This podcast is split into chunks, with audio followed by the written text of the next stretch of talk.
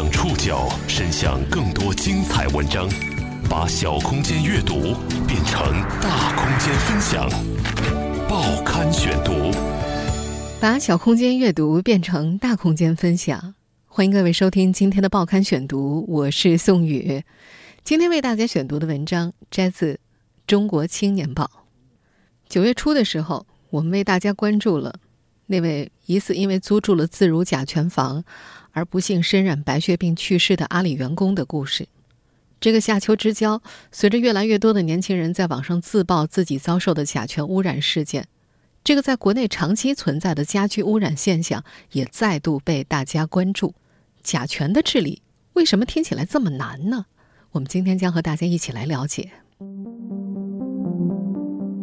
夏秋之交，一系列长租公寓甲醛房事件，把在中国装修领域的老问题甲醛污染再度推到前台。开这个柜子门就有那种刺鼻的异味，甲醛是2倍多，眼睛都肿了，然后整个脸全部是红的。甲醛超标在我国其实相当普遍，作为室内最常见的污染物，它的检测与治理每隔数年就会成为大众关注的焦点。这个老冤家为什么似乎总是查不清除不尽呢？报刊选读今天和您一起了解新房间里的老冤家。住进新租的房间之后，李静总是生病。尽管这间公寓比同地段同小区相似的公寓要贵上2成，他反复发烧，曾被诊断为细菌性肺炎，整夜咳嗽，病情前前后后折腾了1个月，他一直没弄清楚这病因到底因何而起。过去，这个来自东北的姑娘自称身体健壮，一直坚持跑步、打乒乓球。她还说，这年流行性感冒袭来的时候，她从没被感染过。今年5月份，她到成都发展，为了省事省心，搬进了一间以高品质租房为卖点的长租公寓。可是住进去3个月之后，他的身体开始频繁出现问题。从今年8月底开始，李静就在社交平台上看到有些网友声称租住的房间甲醛超标，他们也生病了，症状和自己极其相似。这个女孩这才想到给住处做个空气检测。9月初，她拿到了检测报告，结果显示自己的卧室之内甲醛浓度超标21%。李静租住的房屋由全国最大的长租公寓服务商之一提供，统一的装修风格、完善的服务和大品牌的信誉，让它成为众多到城市打拼的年轻人的首选。截止到2017年年底，这家公司已经累计服务超过100万人次。在北京漂了3年的牛月，正是这家长租公寓服务商的100万租客之一。和李静一样，搬进新家之后不久，他就开始出现胸闷、头疼，眼睛经常突然流泪。他一度还以为是不是自己没休息好呀。刚刚过去的这个夏天，对于牛月来说，除了天气炎热，找到合适的住房成了他最大的难题。看房的时候，中介把他带到了一处即将装修完工的房间，想到这家公司提供的房屋装修的比较好，每月还送2次保洁呢，他当即就决定租下。这个25岁的男生没什么装修经验，他只是隐约记得新房大多会有一些对人体有害的物质。他回忆自己曾经向房屋管家询问这个问题，被告知放心，我们使用的都是非常环保的材质。很快，牛月就在管家的安排之下搬入了新装的房子。当时他就闻到空气当中有很明显的装修味儿，有些刺鼻。李静也遇到过类似的情况，他向管家反映之后，管家说那是家具的味道，他们公司对房间做过甲醛检测，是合格的。再后来，管家要送来2株绿萝，称可以吸收那个味道。和上述2位年轻租房客一样，这波甲醛受害者大多是初入社会的职场新人。当时没想那么多有甲醛，我知道那个是刚装修的，因为当时也没有想太多，就感觉有一点味儿。他们乐于尝试新兴事物，对新装修房屋的甲醛危害认知不足。那么大家所闻到的装修味儿是甲醛味儿吗？甲醛主要来自于哪儿？报刊选读继续播出《新房间里的老冤家》。清华大学环境学院教授、环境化学研究所所长张鹏毅在谈到装修污染时说，很多研究显示，超过70%的新装修房屋甲醛浓度超标。即便是装修后通风10到12个月的房屋，甲醛超标率也有14%。这种没有颜色、有着刺鼻气味的物质，广泛地分布于室内。人们熟知的用来浸泡标本的福尔马林也含有大量的甲醛，它和苯胺、TVOC、氡并称为5大室内空气污染物。世界卫生组织于2016年发布的报告显示，室内空气污染每年导致全球430万人死亡。在9月初的那档节目当中，我们就提到过，早在2004年，甲醛就已经被国际癌症研究机构列为了第1类致癌物质。研究人员还发现，家具工人和医护人员患癌症的比例高于平均值。甲醛超标会使人出现头痛、胸闷、皮肤过敏等症状，长期接触可能会导致鼻咽癌、白血病或者多器官疾病，而这样的慢性中毒往往被人们忽视，只有转化成为病变的时候才会被发现。一个成年人每天呼吸大约2万多次，吸入空气达15到20立方米，儿童的呼吸量是成人的2倍，再加上儿童身体功能发育不完善，抵抗力比较差，因此更容易受到甲醛的影响。根据中央电视台2017年的报道，北京儿童医院90%的白血病患儿的家中半年之内都做过装修。甲醛被称作室内污染之王，但是人们常常会忽略它。清华大学环境学院教授张鹏毅表示，绝大多数时候人们闻到的所谓装修味儿啊，并不是甲醛的味道，以至于通风之后气味散去，大家便以为房间里没有甲醛了，很安全。但实际上，即使是装修完数年的房子，也能够检测到甲醛的存在。甲醛的来源主要是装潢材料和家具，生活当中能够接触到的书籍、衣物、卫生纸当中也含有少量甲醛。由它合成的尿醛树脂是最常见的粘合剂之一，它价格低廉、粘性好，在工业当中广泛使用。而家居使用的板材大多是用尿醛树脂把小块的木板和颗粒板粘合而成的。中国尿醛树脂的使用量居全球首位，高比例的用在制造板材上面。制造完成之后，尿醛树脂会分解产生甲醛，它在室温之下是极易挥发的。尽管大多数的制造商会采用种种方式封闭板材，并且在出厂之前对它进行热处理，仍然不能避免这些家具在出售之后继续散发甲醛。甚至有研究表明，在板材当中，甲醛的留存时间可以达到3年到15年。我国对板材当中挥发的甲醛制定了标准，要求每平方米板材每小时挥发的甲醛应该低于 0.124 毫克。这项标准是和国际标准化组织制定的标准接轨的。张鹏毅表示说，如果没有政策法规的引导，很难让人放弃使用尿醛树脂。从经济角度来考虑的话，这是最佳选项。如果工艺不成熟，替代材料甚至可能会产生其他的致癌物质。而部分发达国家呢，是通过更加严格的法规迫使市场改变。中国目前只有部分非强制性的团体或者协会标准。对于室内空气质量，我国于2001年和2002年先后出台过2项标准，前者叫做 GB50325-2001 民用建筑工程室内环境污染控制规范，由原建设部设定，要求关闭门窗1小时之后室内甲醛浓度低于 0.08 毫克每立方米。后者叫做 GB T18883-2002，这份标准叫做《室内空气质量标准》，是由原卫生部制定的，要求关闭门窗12小时之后，室内甲醛浓度低于 0.1 毫克每立方米。相比前者，后者呢还包含对于微生物数量的要求。实际操作当中，房屋需要满足2项标准才算合格。这项标准与世界卫生组织1987年发布的空气质量标准当中对甲醛的限制标准是基本一致的，但在发达国家，这类标准要严格得多。比如，法国的室内甲醛浓度标准值是中国的1/10，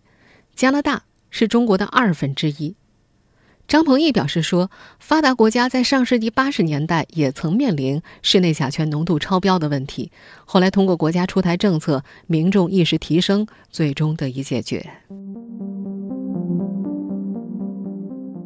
但各地爆出越来越多的甲醛污染事件，身处新房中的年轻租客们陷入了不可遏制的焦虑之中。我们该如何认定自己所居住的房子有没有甲醛污染？网络平台上出售的甲醛仪、甲醛检测试剂有用吗？报刊选读继续播出《新房间里的老冤家》。在成都，李静一直对公益管家口中的家具的味道怀有担心，所以即使在成都最炎热的日子里，她也把阳台的门窗和房间的门打开通风。但是这个女孩咳血的状况还是越来越严重，到医院开药、输液也不见奇效。后来她被朋友拉入了一个维权群，群里都是和自己情况类似的人。群友告诉她，检测室内甲醛浓度要选择有中国计量认证，也就是 CMA 合格证书的检测机构。清华大学环境学院教授张鹏毅提醒，消费者在选择检测机构的时候，除了要认准有 CMA 的机构，还应该查询该实验室的检测能力表，确定这个机构具备测量甲醛等物质浓度的资质。目前市场上惯用的甲醛测定方法一共有2种，一种是让甲醛和液体试剂反应，根据试剂的变化来测定浓度；另一种是使用电子仪器，让甲醛和其中的半导体器件发生反应，根据电信号的变化来获得结果。根据前卫生部发布的 GBT18204.2-2014 公共场所卫生检疫方法，测量室内空气甲醛浓度应该采用分光光度法，这也就是前面提到的第1种方法。这需要现场采集空气，并且和试剂反应，封存之后带回实验室进行测定。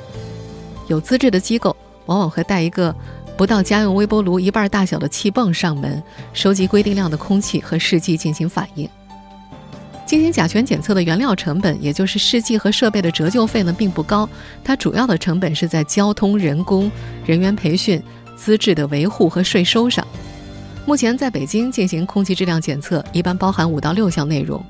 测量1个点需要花费数百到近千元不等，客户测量3个点及以上，机构才愿意上门。张鹏毅提醒消费者，在做检测的时候，应该尽量选择历史悠久的机构。长期100元上下测量1个点，这肯定是不靠谱的。张鹏毅还表示，这是唯一能够准确测量空气中甲醛浓度的方法。在月初阿里员工疑似因为甲醛房患白血病身故的消息刷屏的时候，有不少年轻租客在接受采访的时候纷纷表示说，自己在购物平台上买了甲醛仪、买了甲醛试剂回来检测，当时没想那么多有甲醛，所以这个师傅特意去买了个甲醛仪回来测一下。但是张鹏毅表示，购物平台上售卖的甲醛试剂只能够粗略地测量空气当中是否有甲醛，甲醛含量是否特别高，那是没有办法得到准确的数值的。而如果使用电子仪器测量的话，准确性就相对比较低了。一方面，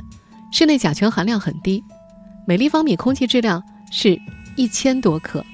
而按照国家标准，甲醛含量只有0.1毫克，也就是说不到总质量的1000万分之一，这难以检出准确的数值。另一方面，如果用电子仪器检测的话，还会受到甲醇啊、乙醇等相关物质的干扰。在网络购物平台上，一台甲醛浓度测试仪的价格大多是数十块到近1000块不等。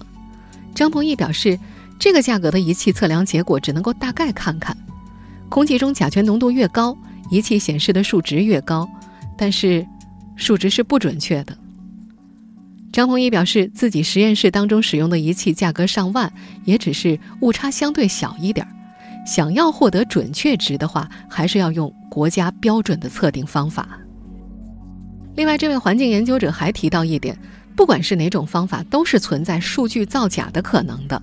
如果说电子仪器的开发者设计了接口，使用者可以轻易地调整结果，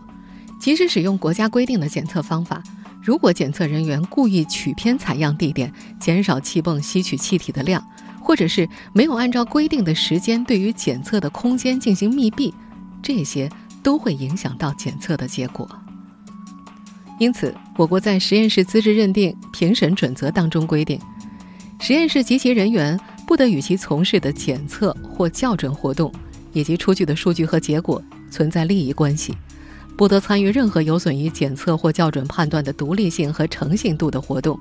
这是为了避免公司同时开展检测和治理的业务，既当运动员又当裁判员。但是，大家稍微观察一下就可以发现，市面上仍有相当数量的机构是同时经营着检测业务和治理业务。面对普遍存在的室内装修污染，我们到底该怎么办？绿植、柚子皮、活性炭，哪一种才是最好的去除装修污染的方式呢？报刊选读继续播出新房间里的老冤家。作为清华大学环境系环境化学研究所所长，张鹏毅一项重要的工作就是和这些无形的室内杀手进行搏斗。他表示说，有很多人喜欢复杂又豪华的装修风格，这就会带来很多有毒物质。根据他的研究，儿童房的甲醛超标比例是最高的，一方面是因为儿童房通常面积比较小，另一方面是因为人们喜欢给孩子添置物件，即便是选择品质好的家具和生活用品，也没有办法避免其中含有甲醛。他介绍说，减少居住环境当中的有毒有害物质，最重要的是从源头上解决，也就是使用含有较少甲醛的家具。其次就是装修或者是购置了新家具之后要多通风。这些操作的效果都远远好于人为去除甲醛。也就是说，解决室内污染物真正有效的办法，除了使用合格的装修材料之外，只有一个：空置足够长的时间并通风。通风就是要让室内外的空气进行交换，这可以通过新风系统，或者是在天气好的时候开窗。不过我们在前面也提到了，装修材料和家具中的甲醛等有害物质的释放是一个缓慢的过程，通风减少污染需要漫长的时间，于是人为去除甲醛成了一种退而求其次的无奈手段。有很多家庭在装修之后会在室内放柚子皮啊、洋葱啊、陈醋啊，实际上这些物质几乎是没有去除甲醛效果的，即使是被广泛使用的绿色植物，除甲醛的效果也很有限。香港浸会大学在2010年发表的研究结果显示，每一平方米的液面每小时净化甲醛只有 0.1 毫克。以大家经常会使用的绿萝为例吧，每片绿萝的叶子才多一点大呀。在一个10多平方米的房间里，你得放多少盆绿萝呀？在张鹏毅看来，目前最有效的人为去除甲醛的方式是在屋内放置能够吸收甲醛的物质，比方说一些经过特殊处理改性的活性炭。普通的活性炭吸附甲醛的能力是非常有限的，只有经过处理之后效果才可以提升。张鹏毅表示，每克改性的活性炭可以吸收30毫克的甲醛，而且价格低廉，生产成本不到30块每公斤。在如今的市场上也有不少甲醛治理机构，他们主要采用2种手段，一种是处理散发甲醛的物质，使其产生甲醛的速度降低，第二就是在屋内放置和甲醛反应的物质。但是我们前面也提到了，因为室内的家具会在相当长的时间里持续的去释放甲醛，所以这些治理手段的长效性是难以保证的。近年来，很多消费者选择光触媒或者是暗触媒消除甲醛的办法，前者需要在紫外灯光或者荧光的照射之下，利用催化剂分解甲醛，后者则是利用高锰酸钾等物质通过化学反应去除甲醛。有宣传说光触媒能够除去超过 90% 的甲醛，但是张鹏毅说，这样的效果和光照的强度、催化剂的量以及去除的速度关系非常的大。而暗触媒虽然有效，但成本相对较高，而特别处理过的改性的活性炭就能够达到类似的效果。在张鹏毅看来，目前在国内除甲醛的市场非常大，但是大多数的方法都是噱头，建议消费者审慎使用。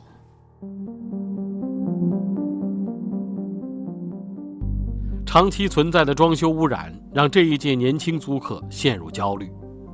租住在长租公寓中的他们，在大量购进绿植、炭包通风的同时，也迫切地想知道，我被摧残的身体该由谁来负责？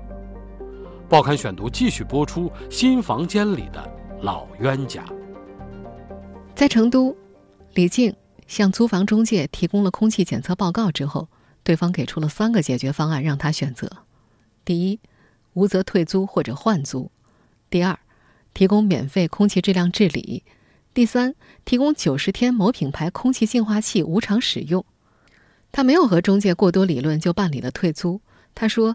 实在没有精力再纠缠下去了。因为身体原因，这个年轻的女孩已经有半个月没上班了，她总是半夜因为感到憋闷而醒过来。住院治疗6天之后，她就强烈的要求出院。工作耽误不起，治这场病他已经花了近1万块。李静先后跑过3家医院，3家医院给出了类似的诊断结果：细菌性肺炎、急性化脓性扁桃体炎、支气管炎。他拿着这些结果询问呼吸科的医生，到底是什么导致了自己的病症。2家医院的医生都不提环境因素，拒绝证明李静的症状和甲醛有关。只有1家医院在诊断证明上写着咳嗽可能与吸入甲醛有一定的关系，建议脱离该环境。在身体健康出现问题之后，租住在北京的牛月也曾经咨询过律师，可是这个男生却被告知很难把疾病和甲醛超标的环境建立联系。北京嘉润律师事务所律师马磊表示说，遇到这样的情况，打官司的时候是很难举证的。如果有过去数年的身体健康体检报告，而且医学上能够证明病症和生活环境有强关联性，可能通过诉讼获得一定的赔偿。除了个人提起诉讼，还可以提起公益诉讼，主张租赁服务提供商损害公众健康。但是依据我国法律，只有省级以上的消费者协会具备消费公益诉讼主体资格，这样的主体在全国不超过40个。在北京律师马磊看来，消费者处于弱势地位，一个重要原因就是房屋租赁市场的法律法规有待完善。在这次事件当中，消费者的知情权和生命健康权被侵犯了。有关部门可以设定规定，要求长租公寓的服务商出租公寓前必须要向租房者披露室内空气质量的信息。在过去的2周之内，李静租住的长租公寓服务商已经多次发布了相关说明，他们承诺下架全部首次出租的房源，经过空气质量检测合格之后再上架，并且为已经入住的房客提供了解决方案。但在李静看来，对方所提供的解决方案缺乏诚意。这个女孩本来不想再追究这件事情了，可是她想起了自己躺在手术台上做纤维支气管镜的经历。管子深入鼻子之后，疼痛从颧骨、鼻梁开始，一直延伸到嗓子、后背和肺部。她不能咳嗽，一度感觉窒息，怎么深呼吸都没有用，就像是死鱼一样，嘴巴一张一合都是无用功。在那一瞬间，他想到了自己受的罪，耽误了工作，破了财。他说不能就这么算了。